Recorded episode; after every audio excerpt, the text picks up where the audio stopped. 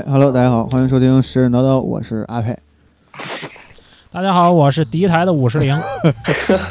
大家好，我是猫火，好久不见，哎，好久不见，嗯，好久不见，好久不见。上上一次见面还是上一个季度的事儿呢。对对对对，九月份，非非常抱歉，非常抱歉，因为确实有前段时间有点太忙。嗯，然后那个还有一位呢，还有一位不说话。大家好，我是刘鑫。主要是我没准备，所以今天我是弹幕啊，就这样。今今天有两个弹幕。嗨，我也我也没准备。我猫火，请请请开讲。嗯，我这临时来了，临时蹭上了。对我们这个录节目很随意，谁谁谁在就拉谁录。嗯，就是。所以这期猫火咱们是该讲到谁了？嗯，上期的话虽然特别久远了，大家可以稍微回想一下。上期我们讲的那个就是皇帝的居所，就昆仑山。嗯。然后所以说我当时就说嘛，昆仑山讲完就该讲皇帝了。对。本来想在国考试之前把皇帝给讲完。嗯。后来准备了资料之后呢，发现东西太多了。嗯。这显然一期是讲不完的，甚至两期也讲不完。是。所以我。想了一下，我我大概规划一下，可能得得三三期甚至四期节目才能把皇帝的东西讲完。那就是说还有还有三期。对对对对对，所以所以所以，但是之后的话，确实之前哎，确确实隔太久了。然后然后，但是这之后我大概会进入很长一段时间比较闲的时期。啊，所以说更更新会进入很长一段时间的静默期。不会，静默期。录完这期节目又消失了。不会不会不会，就是我的意思就是说，是这期节目录完之后，大概很长一段时间都会保持稳定更新。嗯，哎，太好了，请大家放心。那个神人叨的听众们该那什么了，嗯，放放放对，给给大家保证，绝对不会，绝对不会那个沉溺于西部大开发。所以今天咱们的主题还是皇帝，对吧？对对对对咱们就书书书接上文。呃，我们上期讲的是皇帝的那个居所，简单的说了一下，就是昆仑山。嗯嗯。所以说这一期的话，也并没有所以说，为什么会所以说呢？哎，总之就是这一期要正正式开始讲皇帝的故事。嗯嗯，皇帝呢，嗯，就是我在准备资料的过程当中，就发现皇帝在中国历史上的一个。具有真的是在中国神话上，不仅是神话，甚至是历史上，占据有非常非常非常特殊的地位。嗯，呃，这个地位并不是他单纯的作为一个神话人物，甚至他甚至作为一个，你知道，大家都知道中国是没有，就是中国是本土宗教是相对在人民人人民心中所占据的那个主导地位相对比较弱的。嗯。就是并不是说像佛教在印度或者印包括印度教，包括包括基督教，嗯，是就是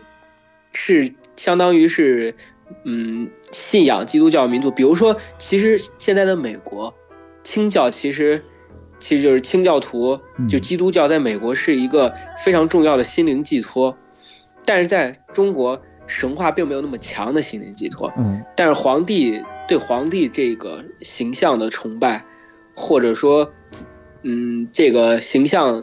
所具有的象征象征意义，在某种程度上是具备一些，就是我之前所说的那些基督教啊、印度教那种那种象征意义的，嗯嗯，非常特殊。然后，即使是在在晚期，包括元元明清，他们按按照道理来说，他们跟中原文化实际上是不搭什么边儿，但是他们都争争相还是把皇帝就是纳入了就是一个祭祀的体系当中。但是他他的这个象征有官儿也特特殊吗？呃，你说什么拜关公什么的那种？还是说明这这说明人家皇帝混的牛逼啊？一个是主要是在这个非常复杂，我在之后会有一期。嗯，我当时不是说三四期嘛，嗯，有一期我会专门的通过，在在我把皇帝的故事讲完之后，所有的故事结束之后，我我会用一期这个这一期节目专门来，就是通过神话学，通过历史，通过那个各种层面来分析，到底为什么会让皇帝神话呈现出现在我所讲的接下来这两期节目它的形成的样子，然后它又是为什么会。变化成现在这个带有强烈象征意义的一个形象，我会专门做一期分析。神神叨叨 Pro，如果大家觉得不想听的，就是就是就是，其实我我我其实并不太愿意做过多的这样的分析，因为说实话，这期节目我做就是我录神神叨叨，就是为了大家听个听个乐，对然后跟别人讲的时候有个谈资。对，但是咱们的听众并不能乐出来听这些节目。但是，但是如果不分析这个的话，很难讲之后的故事，因为嗯。因为之后中国的，就是包括尧舜禹这些人物都带有强烈的政治色彩，就不不说不不不就是不分析皇帝这个很难讲之后的，很难把之后的故事顺明白。所以猫火又挖下了一个大坑，就是那种嗯，不不没有，这不算挖坑，就是这已经属于那种这我已经准备好了。做下了一个非常大的一个预告，就是以后听这些节目的时候要不断的翻听皇帝这几期节目。没有，不需要不需要，我会给大家讲的掰碎给大家讲。猫火老师准备给大家大家讲上古中国政治学。嗯嗯，总之现在就开始开始讲了。嗯，呃，据我我这个讲的这个故事版本呢，它的骨架是司马迁的那个《史记》，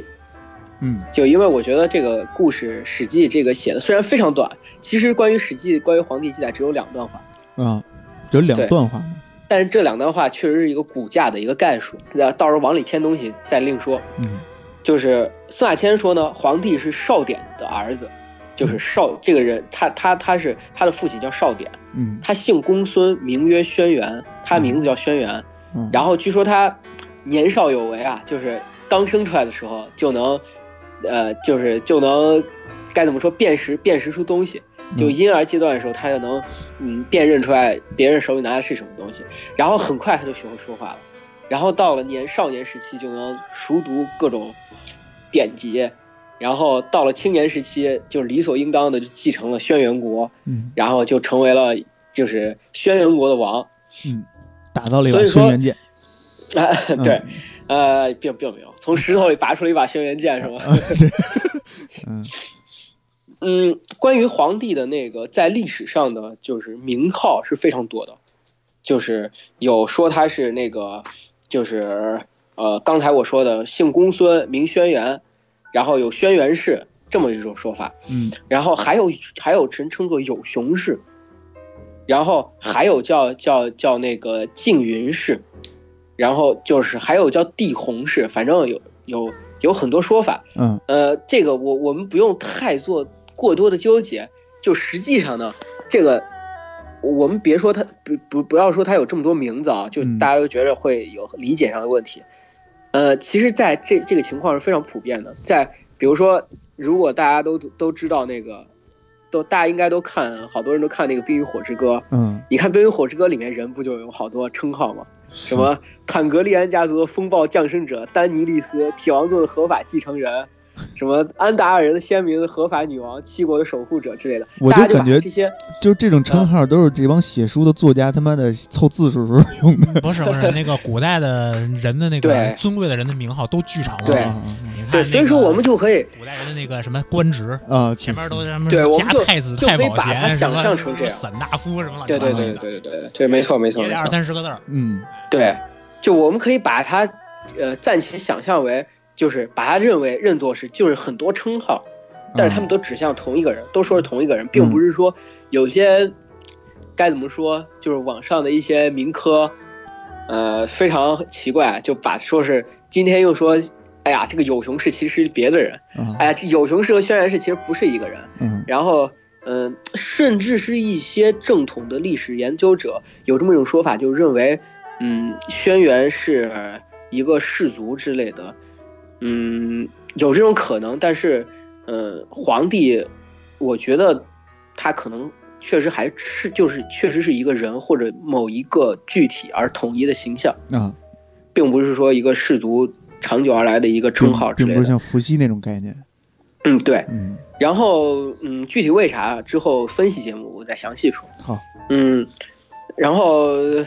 就是我来说说他这个名字，轩辕名曰轩辕呢。这个轩辕氏，呃，有人说他是因为皇帝造了那个，嗯就是造了那种官，就皇皇帝带的官，所以叫轩辕。嗯，然后还有人说呢，他是因为住在轩辕之丘这个地方，所以就顺势叫了轩辕。那么轩辕之丘是哪儿呢？这个呃，具体这个地方现在没有定论，考察了是吧？对，没法考察。嗯呃，大家都说他定都在新镇这个地方，嗯，然后但是轩辕之丘是不是这个地方呢？好像在《山海经》里面记载，好像又不是这个地方，它偏南，好像，嗯呃，所以说，嗯，不太确定。嗯，我这又不多不详轩辕之细地说了丘在新镇偏南是吗？嗯，不是，它在中国版图上啊，似乎是偏南的一个地方。嗯嗯，然后有熊市呢，有熊市。其实一开始有人说他把熊作为图腾，实际上有熊市是有能氏的一个通假，啊，就是有能的意思，就是大家这个名就是就是很能嘛，嗯，啥都能干，，嗯。对，大能。然后呃，那个静云氏呢，静实际上这个词其实就是官职，就是就是贵族的意思。啊，对所以说，把这些名字一个个拆开看，实际上它就是一个一个称号，就像我刚才说的，那个龙妈也那么多称号一样。明白。嗯呃，关于他的姓公孙，这个有一个问题，就是按照道理来说，公孙在古代历史上应该是他的意思是，就是如果一个贵族嗯。他的后裔在三代之内失去了贵族的地位，因为因为你知道古代是分封制的，嗯。分封制是那个血缘继承，嗯，就是说，就是他的就是最大的那个大儿子嗯。是，哇，就是爵位的继承人，其他小儿子会被分封到更小的地方。那那么这么几代下来，总会有，比如说总会有特别小的儿子就失去爵位了，嗯。因为他不够分封的那个资格。是。那么这批人会被会姓公孙，哦，就是也就是公孙这个姓实际上是一批人，嗯。就不是说一个就是是一个代号。它更像一个对对对一个称号，就是回头如果有机会的话，我我等到讲到历史阶段，我会稍微跟大家说一说关于古代姓氏的这个一个，嗯这个还蛮有意思的，就是中国在春秋战国时期的姓，甚至有点更接近于，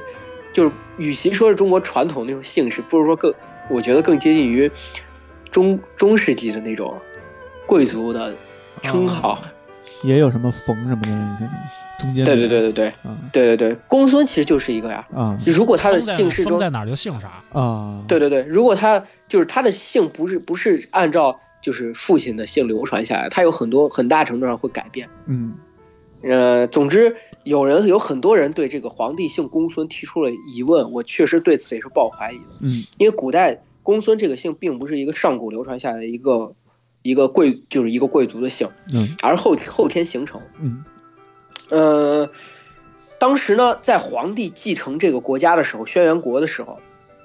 就是呃，他他并不是唯一的王，就是并不是就是他一一生下来，他一一成这个国家的王，他就是四方的共主，天下共主，并不是这样。嗯实际上，当时诸侯互相攻伐，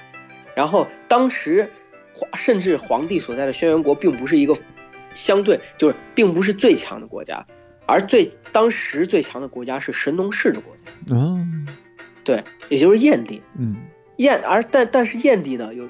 有就是按照那个《史记》的记载说呢，说燕地弗能征，这意思就是说什么呢？就是燕地也管不住手底下那些诸侯，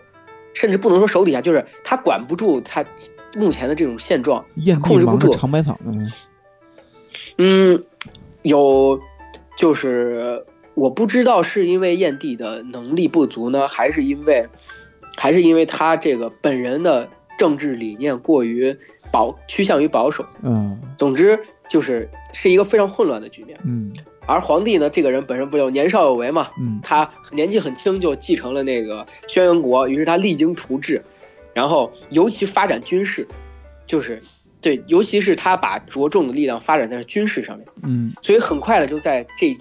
这一批诸侯国里面脱颖而出，成为了呃类似于军事联盟盟主的一个地位。嗯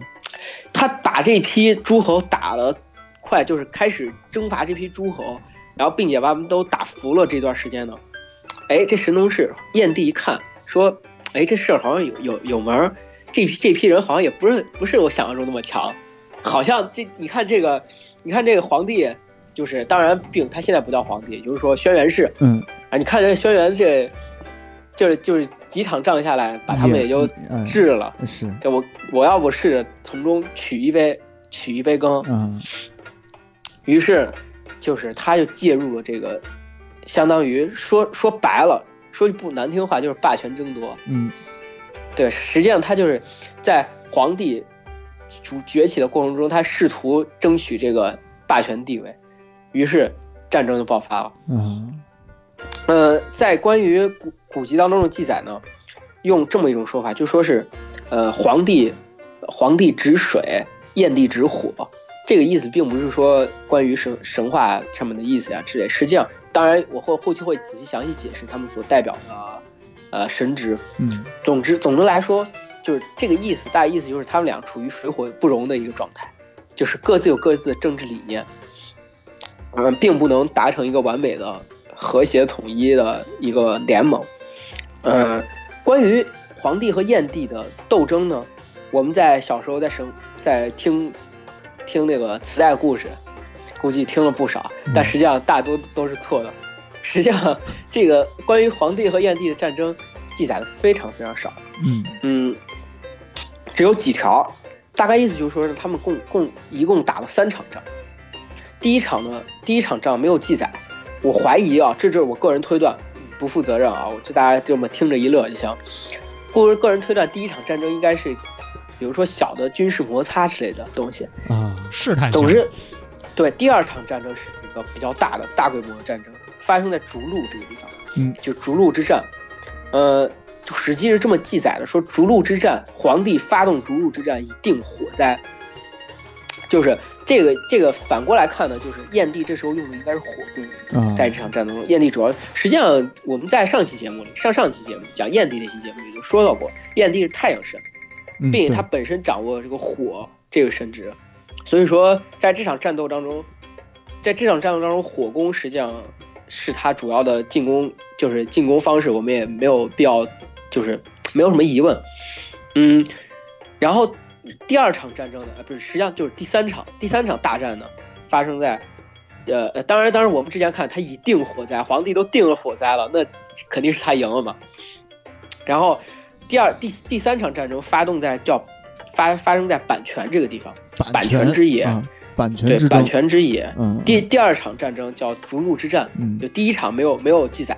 第二场叫逐鹿之战，第三场叫阪泉之阪泉之战。那个皇帝跟炎帝在上古时期就发动了人类第一场维维权之战，然后呢，呃，据说皇帝领着虎豹熊，然后狗熊，嗯，然后就是就是就是，我说那个熊其实是在我们就是知道那个叫雉，就是一个四四就是雉，实际上就是一种比较大的熊。啊，然后，然后就是，呃，然后以那个雕鹰，然后鸢作为先锋，呃，有两种说法，有一种说法就是神话故事，他们就领着这些兽王呃，嗯，对兽人军队，自然得，呃对，兽人军队，然后嗯。嗯，还有一种说法是，他领着这些以虎、以豹、以熊为图腾的氏族，对，然后打着以打着打打着画着那个雕，然后画着鹰的旗帜，嗯。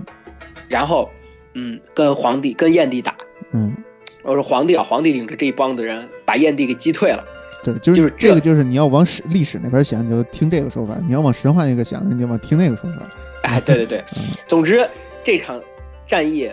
直接把燕帝直接打打到了，就是打到了失去了霸权，就是已经已经没有没有那个没有可能争取霸权地位了，他直接嗯跑到南方去了。嗯对那么南方作为一个偏安一隅的一个君王，嗯嗯、这场战斗呢，嗯，我们可以隐约的可以看出一些线索，就比如说第一场，嗯，没有任何记载，我就不做过过多的说明了。嗯就第二场逐鹿之战，皇皇帝已定火灾，他要定，实际上就是火灾先发生，他才去定，对不对？嗯，那那么是是不是这场战斗是燕帝首先发起？对，哎，对，就是首先是燕帝发动战争被皇帝击退了，嗯紧接着皇帝又发动了反攻战争，嗯。然后又这次就是相当于三次战役，反正燕帝都没吃都没落上好，嗯。然后呃，皇帝这场这三场战争赢了之后呢，基本奠定了他在中原的霸主地位，就是呃，这这三场战争，就是这之后，皇帝才有了皇帝这个名号，嗯，就是就是他才被公认为天下共主。啊，所以之前其实这这三场战争里边记载都是轩辕氏的呢。呃，并并不是，就是这我们我们要知道，我们看到的东西都是后人。啊，对对对对对，嗯，也是，就像举个例子，如果如果大家如果大家你像我们现在，嗯、记录的皇帝，呃就是记录的秦始皇的事情，都说始皇帝啊怎么样怎么样怎么样，但如果大家如果听众有幸穿越到秦秦朝，你你跟你跟别人说始皇帝，别人没有一个人认识的，嗯，因为这是到到很后期才跟别人说始皇帝可能就拉出去砍了，那那倒没有，嗯。甚至当时的人对皇帝这个名词都没有概念，因为皇帝是这个名词秦始皇创的。啊，对人你说皇帝都不知道在说什么意思。嗯，是，政令还没出咸阳城呢，嗯，对，流行词所以，说，所以说 都是都是都是上层的骚话。呃对，对，所以说就是，嗯嗯，怎么说就是这场我们可以隐约的看到一些霸权争夺的一些一些感觉。然后，嗯，我这在这之后呢，呃，皇帝的那个地位并没有坐稳，嗯就皇帝的大佬的地位并没有坐稳，实际上最后还发生了一场非常重要的战争。这场战争就比就可比那个炎黄之战有意思多了。而这场战争也是相对记载也相对来说比较比较多一些。嗯，这样的，就说呢，呃，同时在在就是我们之前不是说有好多诸侯互相攻伐吗？嗯在这些诸侯里头，有一支部落非常的强力，这支部落叫蚩尤。啊，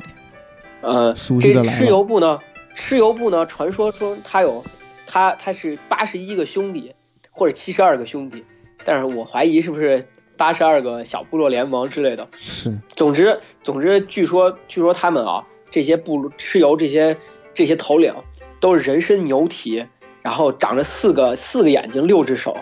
然后头上还长着尖角，然后身上的毛发竖立起来跟剑戟一样，然后嗯，还有甚至有人说他长着八手八脚的，啊、嗯，总之这个形象都非常的可可怖，八手八脚的长哪儿啊？嗯。对对，哇，就很奇怪，因为他他们都说是巨人嘛，可能巨人就是你看那个希腊不还有白手巨人，对对对，巨人面积大。然后，然后蚩尤，蚩尤原来实际上在那个是在皇帝当做就是当武力盟主的时候，嗯。军事盟主的时候，他还给皇帝就是开过道，然后他就是他在皇帝登上泰山的时候，他还在前面给皇帝开道，嗯。然后他还给皇帝做就是奏响军乐，但是他我怀疑他当时也不安什么好心，他当时接近皇帝可能就是为了皇帝，为了探探皇帝的虚实，嗯。然后他他觉得他本身是蚩尤的部下，嗯。嗯，或者说有一些血缘关系，嗯。呃，在之前讲那个少昊和太昊节目的时候，我之前也提到过，提到过这个事情，就说是蚩尤部落跟黄燕地部落实际上本身就是有很很深的关系的，嗯，在中国的南方，然后现在的良渚呀，现在的那个花厅呀，就是良渚文化和花厅文化这两支考古学文化，是跟蚩尤部落和燕地部落是有非常深重的关系的。嗯呃，如果反推下来，我们可以看，就是蚩尤跟燕地本身就有着比较亲，就是相对于相对于皇帝来说就比较亲近。简单来说，就是就是同处一个文化圈子，就是比如说相对来说中华文化圈，你跟就是的文化各种文化相比啊，你就跟那个比如说中国、日本、韩国，就相对于跟美国来说，文化的就更加接近一些。蚩尤是燕地的亲戚是吧？对对对对对，也嗯，具体是他是怎么具体什么样的亲属关系我不知道，但是他们肯定是同处于文化圈子。然后，然后呢，蚩尤当时探了探那个呃，就是皇帝的虚实之后，他可能心里也自己想着，觉得，哎呀，这这家伙虽然是军事盟主，但是看起来似乎我我我好像也不弱于他，就单论军事来说，我好像也不弱于他。这个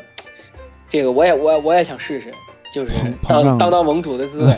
对，然后他一开始想的是找燕帝去帮忙，嗯但这时候燕帝已经被打怕了，啊这时候燕帝已经被彻底打崩了他直接在南方，南方说我我先不参加这个，我就偏安一隅。嗯于是他特别失望，他当时他就召集了他的弟兄之后，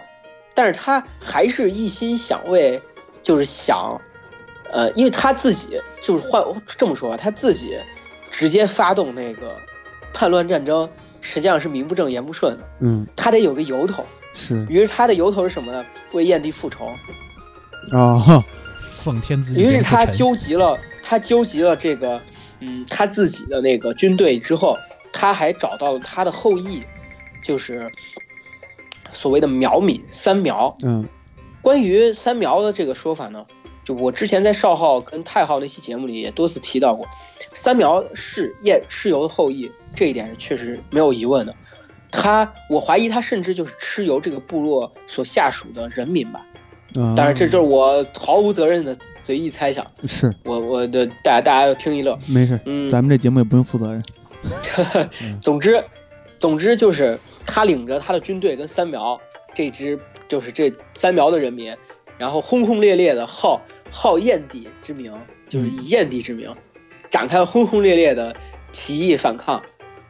首先呢，他这支部落这支部队，皇帝一听，那可还得了？我这南南方不稳，嗯，可还得了？嗯那我这地地位不保，于是他也领着率率领他的军队，嗯、依然是在阪泉之野这个地方，嗯依然是在版权这个地方展开了激烈的战斗。首先，那个就是呃那个蚩尤部蚩尤部队使出了那个呃气候战，然后他们招来了一片浓重大雾，啊，然后能见度伸手不见五指，嗯能见度不足五米，嗯。然后，然后在这场大雾之中呢，因为因为那个毕竟大雾是那个蚩尤部落发动的嘛，嗯于是他肯定能相对来说对于他更有利一些。是他们这些呃蚩尤的勇士在大雾里面神出鬼没，还本身就是在神话当中记载的就是人手牛蹄的巨人，嗯然后而且还浑身就是头上长了尖角，毛发都跟剑戟一样，本身战斗力就很强，再加上天气的辅助，一时间打的那个皇帝是节节败退。嗯那这时候皇帝手底下有一个大臣叫叫封后，他他那个就是他一看这么着不行，我们必须在大雾里面就是辨别方向，这样战斗才能打，否则我们只能做防守。做防守的话，什么事儿也干不了。于是他，嗯，风后这个人大约跟天气有一些关系，在之后我们会提到过，他后来被皇帝任命为掌管四方的官吏。啊他发明了一个跟他掌管四方的话，大概跟方向、跟天气，总之都会沾一些边吧。嗯于是他在关关键时刻发明了一个东西叫叫指南车。呃，据说这个指南车呢是跟这个地磁有嗯有有一定的关系。科学家呃，对，特科学，对，嗯看上去特科学。科技就是总之一生产力，对对，总之这个这个指南车呢是它是一个就是车就是古代都是车站嘛，包括嗯春秋战国时期也是车站。嗯估计就是这种双人驾驶的，就是几个人驾驶的这种战车吧。嗯战车上面有一个就是就是铁制的一个小小的一个就是仙人模型，嗯然后这个仙人呢，他一只手一只手向前，然后做出向前指的样子。这这个指向的永远是北方啊，啊啊，有永远是南方，说错了，对指南车，对指南 车永远是永远是南方。嗯于是呢，于是就靠着这个小人儿不断的给他们修正方向，于是他们冲出了这片大雾。啊，哎，那我有一个问题啊，就是那个请问个这个仙人的这个形象是哪个仙人啊？呃，这个没具体的说，大概就是一个 一个，反正是那个时期的一个仙人。对对对对对，嗯呃不知道仙人指路跟这有没有关就是系？那个什么，给给坦克师配了一个雷达，啊，是是，嗯对，对对对对对对对，嗯，哎，可以这么理解，然后在沙尘暴当中进行突击，对啊对 对有道理。但是但是他们这并没有做这个这个阿突击阿阿拉曼阿拉曼的战术，这这对对对，这场战役只是让他们顺利的从大雾里撤了出来，嗯也就是说打了个势均力敌，嗯就是甚至说皇帝可能占一些劣势，嗯，就是因为你撤出来，你总不可能你撤出来你你，比如说他这个大雾是那个谁那个蚩尤控制的，嗯，总不可能说我撤出来，蚩尤往前进一步，我退一步吧，那不是跟逃跑没有什么区别。是，然后呃，而且蚩尤一看说这个，哎呀，这个战况对我有利，他又使出了一项，又又使出了一项加了增加了一个砝码，他把他的手底下的一些一些那个呃精精锐部队释放了特种部队，这个特种部队呢分成几个几个种类，一个第一第一种叫神皇，神皇呢是一个是一种精怪，是一种更接近于他这几个部落，就这这这几个军队呢，更接近于像幽灵呀、鬼怪啊这种这种东生物。神皇呢，他他大约长的样子是一个小孩儿的样子，然后他他特别他只要那个就是他，但是他只有一手一脚，他发出的声音像打哈欠，嗯。然后然后当他发出声音的时候，整个军队的就是敌敌军就会疲乏无力，啊，就是打哈欠传染，是 对，打哈欠传染。还是科然后另，另外一种，另外一种呢叫魑魅，嗯魑魅，嗯它长着人的脸，野兽的身子，有四只脚，四脚着地。嗯。然后，嗯，还有一种就王就王两，嗯呃，王魉呢像是一个三岁的小孩的样子，啊，然后它浑身浑身是一种黑红的颜色，嗯然后长着长耳朵，眼睛放红光，然后长着长头发，喜欢学学就是人说话，模仿人的口音。然后其实就我感觉就是敌后破坏队伍，是特务啊，就是学就是学学人家口音混进去，嗯散布谣言，也就是说，我们现在的词叫嗯魑魅魍魉，嗯其实就是从这儿来的。啊，然后当时这支部队再加上再加上大雾，再加上凶悍的蚩尤军队，简直就是让让一时让那个就是皇帝，皇帝军队闻风丧胆，嗯真的是就是打得他们节节败退。嗯有，然后皇帝没办法，但是皇皇帝后来呢，呃，皇帝手底下有个人告诉他说，这几这个魑魅魍魉啊，嗯。包括神皇，非常害怕龙的叫声。啊，然后，于是皇帝叫来了个帮手，叫应龙。喏。应龙呢是长着一对翅膀的马应，龙。啊听 就是特工怕狗叫，啊，对，哎，对，这这打红警都知道。他，据说他住住在那个匈里土丘，嗯。土丘这个小山的南南侧，然后它能蓄，它能蓄就是蓄水下雨，嗯。然后皇帝心想就是下雨估计能破得了大雾吧，啊，对对对，嗯。于是那个于是就把蚩尤招了过来，嗯，而且蚩尤本呃不是不是说抱歉抱歉把说把应应龙应龙招了过来，然后应龙本身就是龙嘛，嗯。然后他也会做龙吟，嗯。然后龙吼，于是于是应龙一来，立刻那个就是破了那个魑魅魍魉，就这些小鬼，嗯然后一声吼叫，他们全都吓得在地上瑟瑟发抖。嗯，然后但是但是那个你你你有你有那个你来我往，你你有就是一招，我也得破你这招。嗯于是眼看着吃那个应龙的那个大雨要破大雾，于是于是那个蚩尤就也招来了帮手。嗯蚩尤招来呢是风伯和雨师这两位天气神。嗯，是，风伯和雨师呢，一人擅作巨就是暴风，嗯另外一个人擅作狂就是大雨，就狂风暴雨。嗯就是比起蚩尤那种蓄水，他蚩尤先得在云里绕来绕去，然后得蓄水，嗯得靠。我觉得他是不是靠，就是按照科学说啊，是不是在云里绕的时候产生什么电荷之类的，正负电荷对撞，是不科学？总之，总之就是它这个是有前提的，就不是他，他并不是纯不是说下就下，嗯对，但是风伯跟雨师可不一样，嗯它本身本质就是就是狂风暴雨，嗯因为狂风暴雨大作，吹的应龙都没办法定住身形，嗯然后，于是那个皇帝这招又被破了。嗯，皇帝一看，皇帝说：“我这应龙这小子，就根本不顶什么用啊！是，上来上来就是还没还没那什么呢，就是一点不记事儿，嗯，还还还没有什么就是没有什么作为，战果呢就就给就给对。干跑了，嗯。对。于是他那个皇帝这时候，皇帝的一个女儿叫叫拔，他的女儿就来就是请求作战。就是他的女儿呢，呃，他据说据说他这个女儿是最早他的封地在那个细昆山的共工之台上，啊，然后常穿着一身青衣服。嗯他并不是并没有常言就常常常那种神话所说的女神就长得特别漂亮，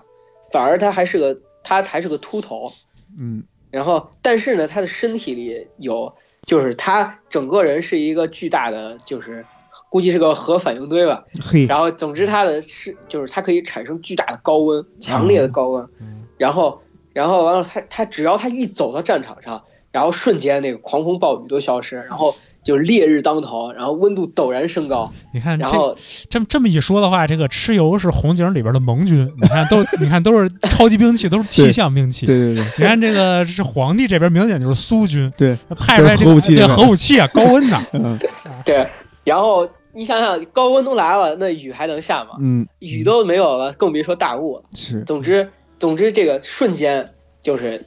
黄那个那个蚩尤所做的一切布置都烟消云散，嗯，就物理意义上的烟消云散。嗯嗯，对，对，然后然后那个嗯，这时候那个应龙一看，我我的机会来了，然后他刚才你们你们家把我吹的，把我吹得满天乱窜，然后我他妈现在要报复回来，于是他趁这个时候一通掩杀，然后还咬死了几个蚩尤的兄弟，嗯然后甚至还还杀了好多一些好多苗民。但是呢，这个这个拔就是那个嗯皇帝这个女儿，并没有获得什么好的下场，就是因为我不知道是因为她因为用了太多的神力，还是因为她在这场战斗当中沾了一些，就是沾了就是就该怎么说，呃被被敌人所污染，或者说是反正因为各种各样的原因吧，然后呃就是他就只能留在地上，就不能再回到神界。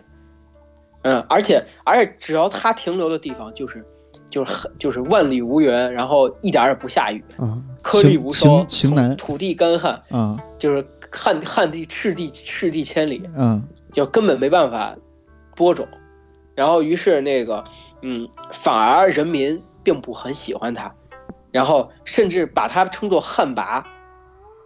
就是旱魃，旱魃在我稍微提一句，旱魃在这之后跟跟那个中国的那个僵尸也有一些关系。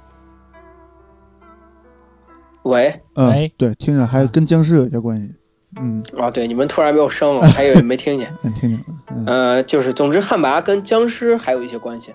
呃，这个我要后后面有机会的话再详说吧。嗯然后呃，后来呢，他被人们赶来赶去，然后到处都不受欢迎，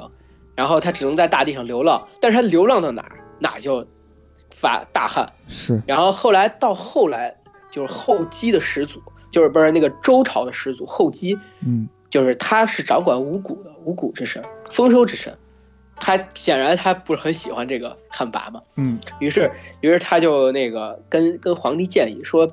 要不你就是把他你你给他一块封地，你让他就在那待着吧，我们也不过去，让他也在那待着，嗯别让他到处乱跑嗯。就这我们也不很很很不好办呀，嗯，这个粮食那个减产，我们不好办呀。对，于是，于是皇帝就把他封到了赤水以南。啊，呃，但是呢，但是赤水即使是这样，那个旱魃经常会觉得，就是凭啥我为党国流过血，我为党国出过力，对，凭啥让我现在，你说这个跟我软禁有什么区别？嗯比如他经常还是会跑往出往外跑，嗯然后那个嗯偷经常偷跑出来东逛西逛，于是这些地方就会染上旱灾。啊，对，然后当被时魔化了，嗯对，当时汉朝的很多那个呃祭祀的步骤当中，其中有一个重要的仪式就是驱除旱魃。嗯嗯，在弗雷，甚至这个仪式的历史非常的长，甚至到了那个就是清朝、明清、民国时期都还存在，当很多地方都还存在。嗯然后甚至是到了现在，在傩戏的一些表现当中依然存在。嗯呃，在弗甚至这个弗雷泽的金枝里面就提到过，在中国就是乡下，呃，如何驱逐就是大汉的这个关于这个回头呃啊又是回头，总之就是 呃对，就没没很快很快，我会在那个、呃第三期节目当中跟大家详细的说。嗯这个情况。嗯，呃，这这个呢，就是继续讲关于就是蚩尤和皇帝的战争。嗯蚩尤这个蚩尤这回是受了一次巨大的挫折，嗯然后他之前的布置也都全都被毁了，然后风伯跟雨师这俩家伙从此之后在在神话历史上再没有出现过，估计没吃什么好果子。是然后，然后，总之就是他虽然败了，但是他并没有，呃，就虽然这场战役败了，但是他并没有投降，他依然在，因为因为蚩尤这这帮兄弟具有他既能飞，然后又能在险峻的山地上，呃，以奔马的速度快速行走，嗯。快速机动，于是他就依倚靠山地进行游击作战，那。游击战鼻祖。啊，哎，对，游游击战鼻祖。嗯。总之就是他虽然在正面战场上折了很多弟兄。嗯，但是他，但是他还有一大群人，化整为零然后了，依然声势浩大嗯，在山地跟皇帝作战。嗯然后，而且这场战战役，就是旷日持久，拖的就是就是在那个典籍上记载呢，就是他是有九战九败，但还是坚持作战。然后，嗯但是虽然说九战九败，你说这个皇帝这场战役，皇帝并不能落到很多好处。这场战役并不是殖民战役或者侵略战，或者说是领土争夺战役，嗯，只是人霸权争夺。说白了就是纯粹消耗资源的一场战役。干打，嗯对，就是政治的延续，他并不能得到任何好处。嗯，但在这场战役没有得出结果之前，他并不能得到任何好处。嗯呃，所以说，所以说这场战役拖久了，并对对于皇帝来说落不到任何好，嗯而且拖久了，他的士气也在逐渐低落。是，嗯，这时候他就得想一办法，就是这个办法呢，第一个是第一要最重要的是，首先要提振他的士气，嗯。然后于是就是皇帝就是四处打听这种，就四处打听该怎么说，就是呃四处打听该有什么办法。有一个人呢就告诉他，说是在在在就是就是在山山就是在该怎么说，在大野荒野嗯。荒野之间，然后有一个那个就是就有一个巨大的怪兽，就是就是那个这个巨大的怪兽叫魁，啊，然后它主要活动的范围呢是在东海的流波山上。然后这个魁形状像牛，但是它不长角，它长了苍灰色的苍灰色的身子，非常巨大，嗯。而且只有一只足。啊，然后它只它能够自由的进出于东海之上，每次它在东海的时候必定伴随着大风大雨，然后它的眼睛像日月一般闪着，就是闪着该怎么说辉煌的光芒。嗯然后他同时他会他在海上狂风暴雨的时候，他会张大口吼叫，声音好像打雷一样。然后那个呃，于是皇帝听到了这个消息，他就跑到了派人到东海上，然后把那个魁捉住之后，把他皮剥了下来，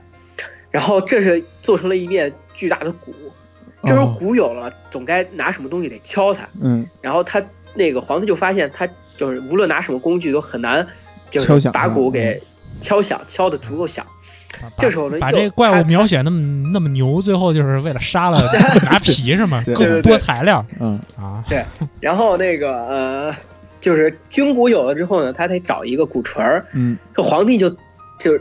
我我之所以我说句题外话，我之所以觉得，呃，虽然在《史记》的记载当中是呃蚩尤暴行暴伐无度，然后是个暴君，嗯皇帝出于人人人道的态度去讨伐他。嗯实际上，我觉得就是霸权争夺的原因，就因为在就在这个故事上。嗯我继续讲，大家就知道了。嗯呃，在那个我之前讲伏羲的故事当中提到了伏羲的父亲叫雷泽，嗯就是他是就是呃就是他是就是雷泽这个实际上是个地名，嗯，他就是就是在雷泽生活的雷神。啊嗯，这个雷神呢，他又叫雷兽，他是个龙头人身的怪物。嗯然后呃，就是他经常就是在雷泽里面敲动他的那个身躯，就敲敲就是自己垒自己的胸口。是大猩猩吗？那不是？发出巨大的就是就声音，嗯巨大的响雷声。嗯然后那个，嗯，当时伏那个华胥氏不是就踩了雷泽的那个就是脚印儿，才生出了伏羲。对，然后总之，皇帝把主意居然打到雷泽的身上，雷泽这位古神的身上。啊，然后他把雷泽给股神，雷泽给，对，把雷泽给搞死了。嗯啊，然后把雷泽搞掉之后呢，把他大腿骨拆下来做成了鼓槌儿。啊，对，这就是我之所以我我觉得，说实话，这场战役其实就是霸权争夺两边都不捞就就没好人，就就是政治延伸，嗯也不能说好人或者坏人，他实际上就是政治的延伸。嗯，都是为了自己的利益，对，嗯。然后呃，就是就是他把雷泽的大腿骨做成了那个鼓槌，然后把魁牛的那个皮蒙上了，就是皮做成了巨大的一个军鼓，然后再随着军阵的进行，然后就是大有有力士，然后重重敲起这面鼓，然后呃，直接就是大家大家都知道那个这这段这段描写非常的科学，嗯，就是 他敲响了一连敲了九九九次，嗯就居然一连敲了九九回合，嗯，然后山谷山鸣谷谷应，然后天地变色，皇帝这边的就是听到这种鼓声，军威大振，然后蚩尤吓得魂魂飞魄散，就是这这个什么情况呢？你看，你想想，蚩尤在山里，对吧？蚩尤在山里搞那个搞那个就是游击战。呃、游击作战，嗯，然后这个山，它这个鼓敲起来，实际上就是一种声波武器，我觉得，对对，就是把鼓敲响之后呢，然后在山间剧烈回荡，嗯，然后就导致了就是就是那个对对对，蚩尤的军队就崩溃了，嗯。在在那个鼓声在九通九回合就是巨响之后，嗯。皇帝的军队就是趁着蚩尤军队一片混乱，然后冲击上去，打了一场巨大的胜仗，嗯然后几乎把蚩尤的那个八十一个弟兄全都给擒获。嗯然后，嗯，这这次蚩尤基本上是属于就是大势已去。嗯然后虽然说虽然说那个还剩下那个就是半数的人马，但是蚩尤也觉得就这么着，嗯对，也也不能说无力回，他觉得这么着跟那个就是跟那个硬硬打硬碰硬，估计是不太行了。嗯然后就是我得想点办法，然后就是我得想点办法，得找点帮手来。于是呢，他就是想，我觉得蚩尤这个人还挺，还还还还还挺坚韧的，嗯挺坚韧不拔的。就是这这么多次失败，从正面战场到游击战，嗯游击战被打散了，居然还想着反抗。嗯他于是就找到了他的一个远房亲戚，叫夸父族。嗯夸父并不是一个，我们都知道，在神话当中，夸父追日的故事。对，呃，就是夸父，简单来说就是夸父，他要找水，于是他追着太阳，嗯不是他他他他要逐日，他在追着太阳的过程当中特别渴，他要找水，嗯然后找水的过程当中死了之后，他的手杖化一片邓莲，就在大家我们都耳熟能详的故事。是，但是在这之中，并不是夸父，并不是这一个人，夸父是一个族的名称，就如同蚩尤一样，是蚩尤族。啊就夸，同时夸父同样夸父族也是巨人族，就是就是属于说，而且夸父族跟那个燕帝同样也有远房亲戚的关系。啊对嗯，他是大神后土传下来的子孙。呃，后土呢，后土是幽，就是是在那个就是所谓的仙化还没出来之前，呃，他就是那个鬼界的冥界的管理者。然后就是他就是冥界，就是当时冥界叫幽都，幽都在北海，所以说夸父族也居住在北方。然后呢，呃，就是总的来说，就是那个谁，蚩尤他们就找到了夸父族，然后夸父族听说这件事之后呢，也觉得就是，呃，首先他们一开始觉得是皇帝这事做的太过了，太惨了，嗯。我们这远房亲戚被打成这样，然后该抓的都抓了，就剩下这么点儿人，就要不就是基本上是就夸父族他们这些人也也那个请战，然后于是大家就整理装备，呃，整理装备就那个 蚩尤得了这一强援，他也觉得自己重新振作起来，得了一些得了一些得到了很很大的底气。嗯那个皇帝，皇帝对于夸父族的加入确实也比较那个比较头疼，因为这个事情很复杂。夸父族是夸父族是蚩尤的，就是夸父族虽然是燕地的那个就是远房亲戚，但是他是后土的那个部下。嗯后土呢，实际上是皇帝的部下，哦哦后土实际上是皇帝的属神。嗯对，就是皇帝这这个皇帝，这不仅是在战斗当中他头疼，他很可能在就是这场战战斗持续的太久，对于他的一些统治上出了一些问题。附庸的附庸不是我的附庸，对他统治上出了一些问题，就是所以说他更更加急需要快速的解决这场战夸斗。夸父族属于跨级造反，对属对，属于跨级造反，他就更需要更加快速解决这场战斗。呃，于是呢，他就是这时候有一个人头鸟身的一位神，叫做玄女。嗯、据说她是一个就是通过呃就是就是动物就是鸟类得修道成仙的一位一位神灵。嗯然后他就来见皇帝，给皇帝传授兵法。皇帝得到玄女的传授，然后在行军布阵上就已经比那个，相当于行军布阵上就是升了一格，就比那个蚩尤的原始部落可能要更先进一些。嗯这时候呢，又有人给皇帝提供了，据说在昆武身上的一种如同火一样颜色的一种呃，该怎么说？一种青铜，一种金属。啊我猜，我猜会不会是红铜？嗯，总之，总之之就是有了剑要出世了。有了兵器上，首先再看军事上，在军事上、军阵上就比那个战略上要领先于敌人，嗯，武器上又领先于敌人。是那这场战斗怎么能有不胜的可能？还是科技科技是第一生产力，对对，你说美国打伊拉克怎么可能不赢呢？对不对？，嗯于是这场这场战役依然依然就是那个以蚩尤和夸父联军的失败而告终。嗯呃，甚至在这场战斗中，蚩尤的首领直接被活捉了。啊但是这在这场战斗当中，当然应龙也参加了。嗯，在这场战斗当中，应龙似乎也受到了一些蚩尤族的侵袭，或者说，总之不知道因为什么原因，可能受了邪气的侵袭吧。嗯总之，他也上不了天了。啊，就是他的他他只好跑到悄悄跑到南方的山泽里去居住，嗯，所以所以说至今南方多雨，就是因为哦这个原因。是从这儿来的啊。哎，我对哎，我听了半天，哎，这个这个皇帝几次能够打胜仗，主要还是都靠女人啊。你看，你看封后是吧？你看他女儿，然后九天玄女，封后封后好像不是一个女人的样子，嗯好像应该是一个女性的应该是好像是个老头儿的形象。啊，嗯然后那个什么九天玄女，九天玄女应该还是那个跟西王母应该还是一块儿的吧？对对对，对吧？你看这个，我觉得这个皇皇帝啊，这个非常有这个龙所以一个男非非常有龙傲天的这个 这个这个这个资质，对对对对，一个哎成功这的这么有女人缘，一个成功的男人背后总有一帮女人在背后。对，然后这些女人最后都还这个结果都不太好，对，而且而且还有一帮抛头洒热血之后又被抛弃的部下，这么说好像不太好。皇帝作为一个 为中华民族伟光正的一个形象，嗯，你你看你看那个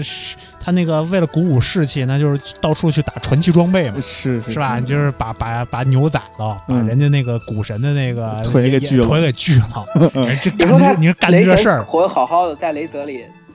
对对招谁惹？嗯，对，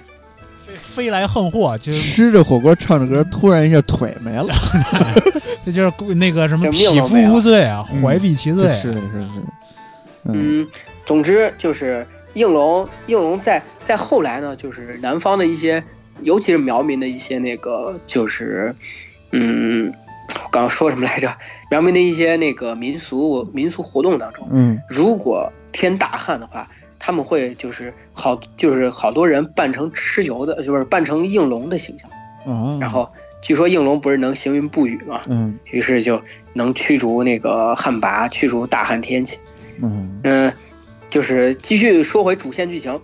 当然，被活捉的蚩尤这个首领啊，这个皇帝绝对不会放过这种人，不会放虎归山。然后，甚至呢，甚至在就是杀他的时候，就都就是在把他斩首示众的时候，都还手上还套着那个，手上还套着就是那个脚铐跟那个就是手链跟脚铐，嗯。就是，嗯、把他那个皇帝把他杀死之后呢，嗯、就是把他身上染血的那个就是，呃，刑具，然后抛到了大荒野之中，然后这一片就这个刑具登时化为了一片那个枫林，嗯。就是所以说枫林的那个一到秋天它的就变得血红血红，啊，哎而且那个，嗯、那是扔香山上了吗？烈士的鲜血染红了它。对，然后把蚩尤的那个头放到了那个，就是把他的身躯和头颅是分成两个地方放置的，嗯。一个地方在那个就是寿章，一个地方在就是巨野，嗯。嗯，还有就是据说在给他行刑的地方，这个地方叫做谢，就是在山西的谢县，然后就是现在的谢县，这个谢就是那个写作解，就是解开的解，嗯。就是这个意思也就很很明白了。然后据说在古代的时候，那个谢县就是谢县周围有个盐池叫谢池，这个谢池里的盐水是呈红色的。哎，当然我们也知道，现在其实就是因为矿物质含量不一样，对对对对，但是红色盐池，据说当地人说这就是对对对这就是那个就是斩首的时候流出来的血。啊嗯，而且在那个受章的时候，寿寿章这个地方大概埋的是蚩尤的头吧，就据说这个坟就这个坟高七丈，然后那个地方的居民每每年十月份都要祭祀蚩尤，据说要压制蚩尤那个邪气，就每年到十月份的时候，蚩尤还会试图反抗，从这个墓里跳出来。到现在还有吗？这个这这个祭祀行为？嗯，不不知道在当地有没有，但是在南方，在贵州，尤其是傩戏，在还有很多人扮作蚩尤。嗯之后我会讲到，就是关于苗民跟蚩尤的关系。其实苗民，苗民，我在那个屡次提到，好像不太好。就是总之，如果大家感兴趣的话，可以去回顾一下少昊跟太昊那期节目。嗯呃，苗民实际上到现代为止，就是就是我们在很多很多苗民的那个本土的神话，就是呃，现在现在是苗族吧，嗯，什么就是苗族本土嗯有很多神话，就是都是关于那个，就是就是如何表达，嗯，就是蚩尤战败之后，燕地燕地战战败，蚩尤战败之后，我们就悲伤的向南迁徙，啊，这么着，这种这种那个，血泪之路，嗯对对对对对，这种呃该怎么说？这种呃主题，这种主题非常多。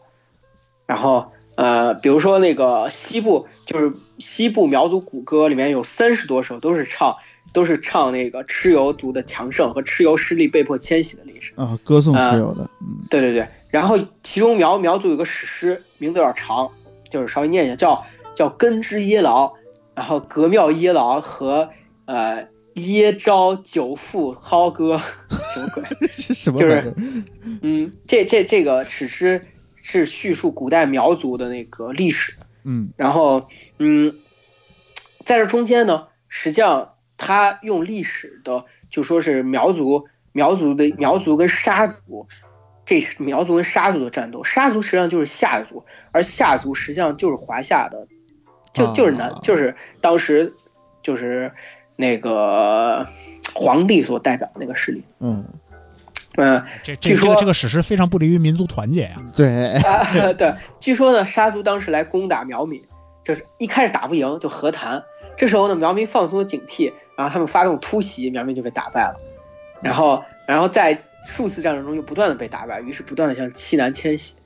嗯然后呃还有的那个苗族苗族迁徙歌里面说呢，然后他们他们的首都叫蚩尤城，然后首领叫格蚩尤和格蚩尤老。那这个“格”其实就是个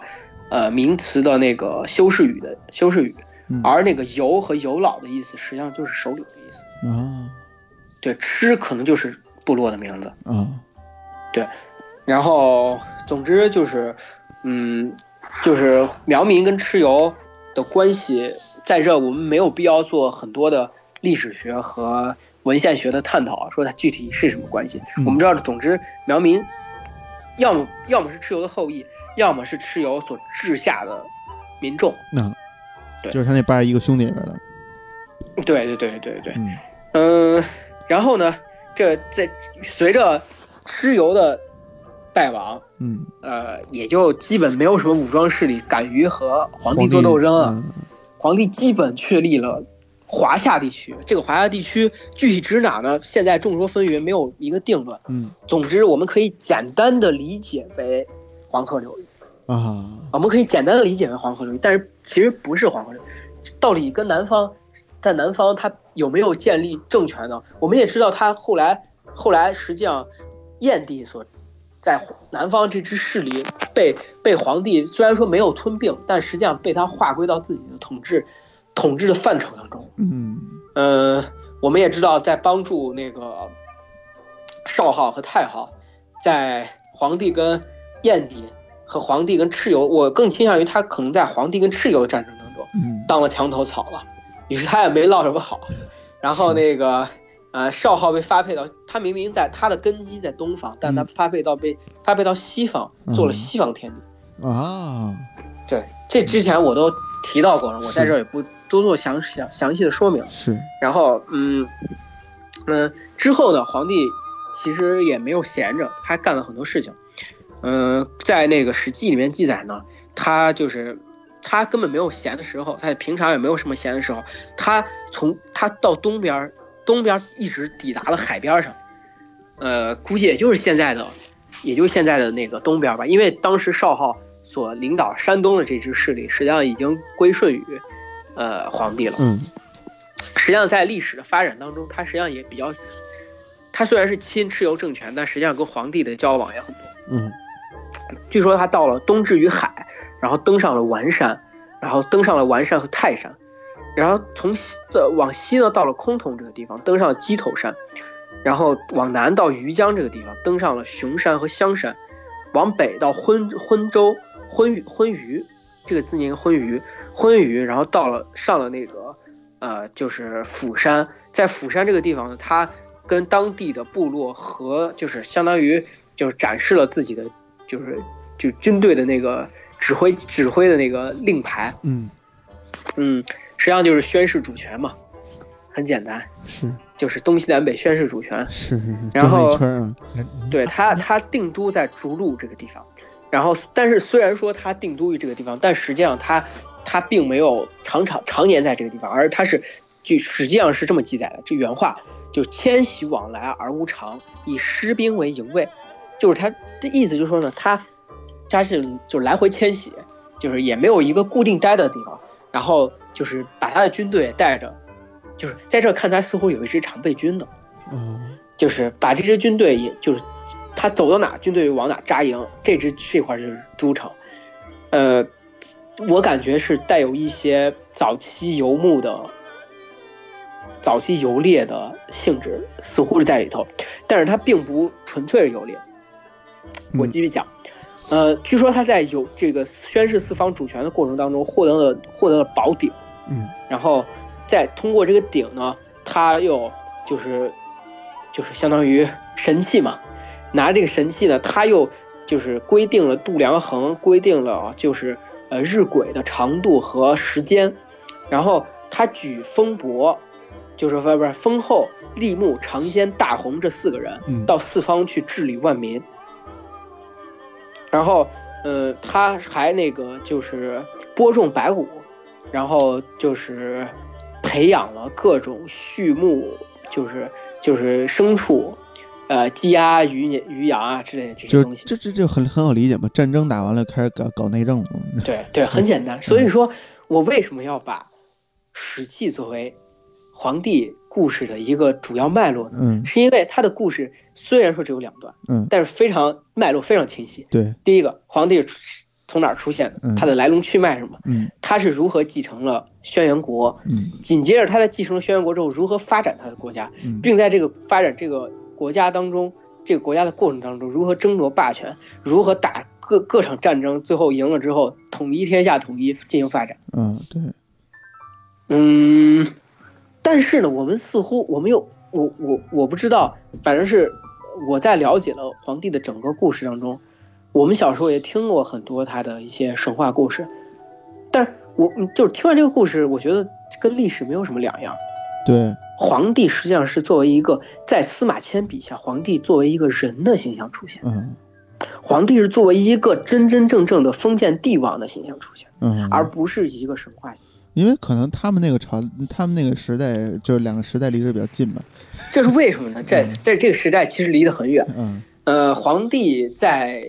记录这个故事当中，他提到了他为什么要做这样的记录。嗯他就说呢，他说关于皇帝有很多记录，就关于古代的神话帝王有很多记录，嗯但是我觉得皇帝这个人嗯，并不是出，并不是一个虚构的，一个虚构的，嗯就是在古代呢，实际上，嗯，跟皇帝也不能说同名吧，就是也有很多信仰，就比如说伏羲，嗯比如说还有的不太著名的，比如说吴怀氏，嗯比如说太帝，这些人呢，为什么是为什么司马迁把皇帝作为开篇的《帝王本纪》开篇的第一篇，嗯，就《史记》开篇的第一篇？嗯，因为他很在司马迁的史观，当中，嗯，对，在司马迁的史观当中，皇帝就是一个，就是真实历史上的第一位君王嗯，有，那么就有两种可能。第一种可能是皇帝就是个历史君王，嗯但是到目前为止，我们没有任何证据能证明他。嗯嗯，只能说有很多重似是而非的证据吧，各种各样的关于考古的、关于文献的，嗯但是并没有一个下决定性的证据。嗯，我在我在准备节目的时候，我在知网上下了一些论文，这些论文有的有的你都不知道在写什么，啊 纯粹就是我看完之后觉得这也能写出一个论文，嗯，这也能当做题目。你你皇帝你回头你回头专门是不是看那个核心刊的，你别你别看普刊的。不是我我有的觉得我有的一看题目我知道不靠谱，但是这这不靠谱，我才想下下来看看到底有多不靠谱。是，嗯，猎奇心理，嗯嗯，总之就是皇帝有这么第一种可能，皇帝就是确实是一历史人物。我们不我们不能小看司马迁，啊，虽然说在遗骨派，尤其以顾颉刚先生为代表的那些人，嗯，新文化运动当中，嗯就是他们这些人就认为皇帝呃司马迁笔下，尤其是他的早期历史，没有一句是靠谱的。但是司马迁这个人是非常非常认真的。嗯我们知道他在写后面历史的时候，写后期历史他能把帝王年表分得非常细。是，呃，在其实，在那个呃，就是记录皇帝的不惜做阉人并不是，这不这不是 没有什么因果原因。啊，没有什么因果原因啊。对对对，他因为他是因为一些政治政治闲事儿，主要还是闲事，那个时间多。那《史记》里边很多关于同一个人的记载，在不同的篇章里边提到的细节是不一样的。啊，哎，他把很多的那个史料的这个多种说法，他嗯都他都史料他都他都给弄进去常多的，啊，，对，就是他用的史料是非常丰富的。光看光看本纪还不行，光看那个皇帝本纪还不行，你还得嗯看那个武帝本纪，还得看什么律书这类的，啊你才能说把那个皇帝的这个所有这个史料的这个司马迁涉及到的，你才能都看全了。嗯否则的话，光看本纪是一套故事，换一换一地方就又是另一套说法了。嗯对而且他那个就是在记录皇帝的过程当中，他并不是纯自己写的，他有很大一部分程度直接借鉴了《大代礼记》中引的《武帝纪》。啊武帝纪这个年代一般被认作是成书于周穆王的年代，嗯这个年代就非常接近于神话年代。要知道周穆王可是那个在驾着马车，然后日行八千里，到了跟那个跟那个就是呃神话晚期的那个呃画在嘴边上，突然想不起来了，呃西西那个西王母谈笑风生。嗯，对我们可是知道周穆王可是抓着神话时代的尾巴的一个人物，啊 就是所以说穆王时代的武帝德这个本书，这个史料是可是相对有说服力一些。嗯呃，并且就像我刚才说，他为什么不记不记那些神话人物，而记而记皇帝呢？这肯定是有些道理，有他自己的道理。第二种可能性呢，就是我要在下期节目里提到过的，皇帝作为一个神，他是个什么样的形象？我我在这期节目里纯粹把皇帝当做一个人来给大家讲的，不知道大家听完这期节目，大家应该有所感觉，就是皇帝实际上皇帝的神话是有很多条线的，在中国历史上的发现。皇帝是人，是神，他同时也是个修道成仙的一位仙人。这这个有不同的人讲着不同的历史，带着不同的立场，啊是然后形成了不同的皇帝的形象。当我把这皇帝的不同的形象给大家都展示出来之后呢，我会用一期节目来讲，他究竟是一个什么样，他为什么会产生这种情况。那么皇帝在真正的我们追根溯源，他到底是一种什么样的形象？对，所以大家请期待下一期关于皇帝神话。就这一期我只能说是皇帝的故事，是下一期是皇帝，呃，皇帝当上了天帝之后呢，他似乎在后来就被尊为天神了，嗯被尊为一个至高神。作为神，他又干了什么事儿呢？就是下期的故事。对嗯这期的皇帝还干人事儿，下一期就不干人事儿了。对对对 那好像很有道理。嗯呃，所以这期是怎么着？这期就是到这儿差不多了啊。对，录了多长时间对，时间也差不多，一个小时十二分钟了。嗯？OK，差不多，我觉得还好。嗯，所以这个皇帝，呃，皇等于说这一期主要是讲的皇帝打的这几场大仗，他统在在这个确立统治地位之前是怎么登上这个统治地位的。对，中华民族第一个龙傲天是怎样崛起的，对吧？对对对，而且而且我我在这稍微补充一句，就是大家不要担心，就是那个，嗯，我第二期讲的他那个神的故事，会有一些，比如说我重重复讲故事了，或者哪块儿有什么混淆，或者重新一个故事体系，并没有，嗯，是实际上更更大程度上，我感觉它是毫无关联的两两套故事。是，就是皇帝为什么会被尊为神？嗯。呃，这是一个政治原因，但是他有人给他嫁接从人到神，或者或者从神降到人呢，还是从人到神呢？嗯，至少在故事上并没有任何的说明，对，直接就说他作为神干了什么事儿，作嗯。作为神干了什么事儿，而那个那个就是司马迁，嗯以司马迁为首的司马迁班固，嗯呃，包括之后所一系列史家，都把都继承了司马迁就是思想体系的这一系列史家，包括后来的帝王和贵族，是直接把皇帝当为人的。他作为人就做了好多事儿，这似乎是两个没有什么关联的体系。对，具体为什么会产生这样的原因呢？我后续有同人创作，对对对对，呃后没没没不是不是我我说后期我会专门就是后期在第三期或者第四期的神话学分析当中，我会跟大家说。嗯。就是、OK，就这。它有历史，它有历史上面的这个人的这个有对本身的有作为，原因，对然后有政治后边的政治的原因，然后有后边的的原因。后边这个什么后人的创作，就是、啊对，对对在这个人物基础形象还象是同人作品，还是同人作品，甚至甚至有民俗，因为皇帝作为一个精神代表之后，他在嗯民俗上的发展反过来影响到了他的。你看一个重要的一个那个重要一本那个同人同人论文集，嗯，就是《黄帝内经》嘛，啊，对对对，嗯？我还没说《黄帝内经》，回头有机会说说，哎感觉，但我不是很了解嗯。到时候五十零你有没有什么了解，到时候叫上你一块儿聊聊。可以可以啊，这期节目就那期节目就是娱乐节目，因为我我完全不了解，我不知道从哪儿找资料，是 是。是对黄黄帝内经和皇帝本身没什么关系，啊，因为那个书有没有的黄帝外经呀？也皇帝有外经，外经已经遗失了，啊，就是我先之前看过，我之前看过一个玄幻小说，就说《黄帝外经》《黄帝内经》其实嗯。就是这这个这个经法要跟《皇帝外经》配合，才能发挥它的最大功效它效。内外实际上就是上下，就就就是啊上下前后内外是一个意思，它就是来区分是一一套书的两个部分分。册的，就是分册，对对对，它跟现在的上下卷意思是一样的，嗯只不过它那时候用内外来表达。啊，它古代的那个先秦时候的七本的那个七本重要的医学著作，只留下了《黄帝内经》，其他的都其他其他六本都没了。啊啊，所以说现在都叫内经，内经。实际上过去有内经、外经，而且还有好几本，扁鹊内经、扁鹊外经，还有其他的外经嗯啊啊，内经、外经都有。呃，然后那个在《汉书》里边儿，什么《艺文志》这类里边可能还有记载啊啊，后来就就这些书就都消失了。就只能看见那一本儿啊啊，那一本还是论文集，那个是从基本上成书年代从战国到到到到到西东东西汉啊，啊，是跨越时间很长。是是吧嗯嗯，那行吧所以这真这这是真正的真正意义上的同人同人集了，对啊，对那集结了不同时代的同人作品嗯，啊古代之网，对啊。那这期节目咱们就先这样，行，哎，OK。嗯感谢猫火老师，哎，谢谢大家，对，为什么感谢我？不应该感谢你吗？你作为你是友情客串，行行行，咱们就不要商业互吹了，好吧？嗯行，那谢谢大家，好谢谢大家，谢谢大家，谢谢大家嗯，再见拜拜。下期再见。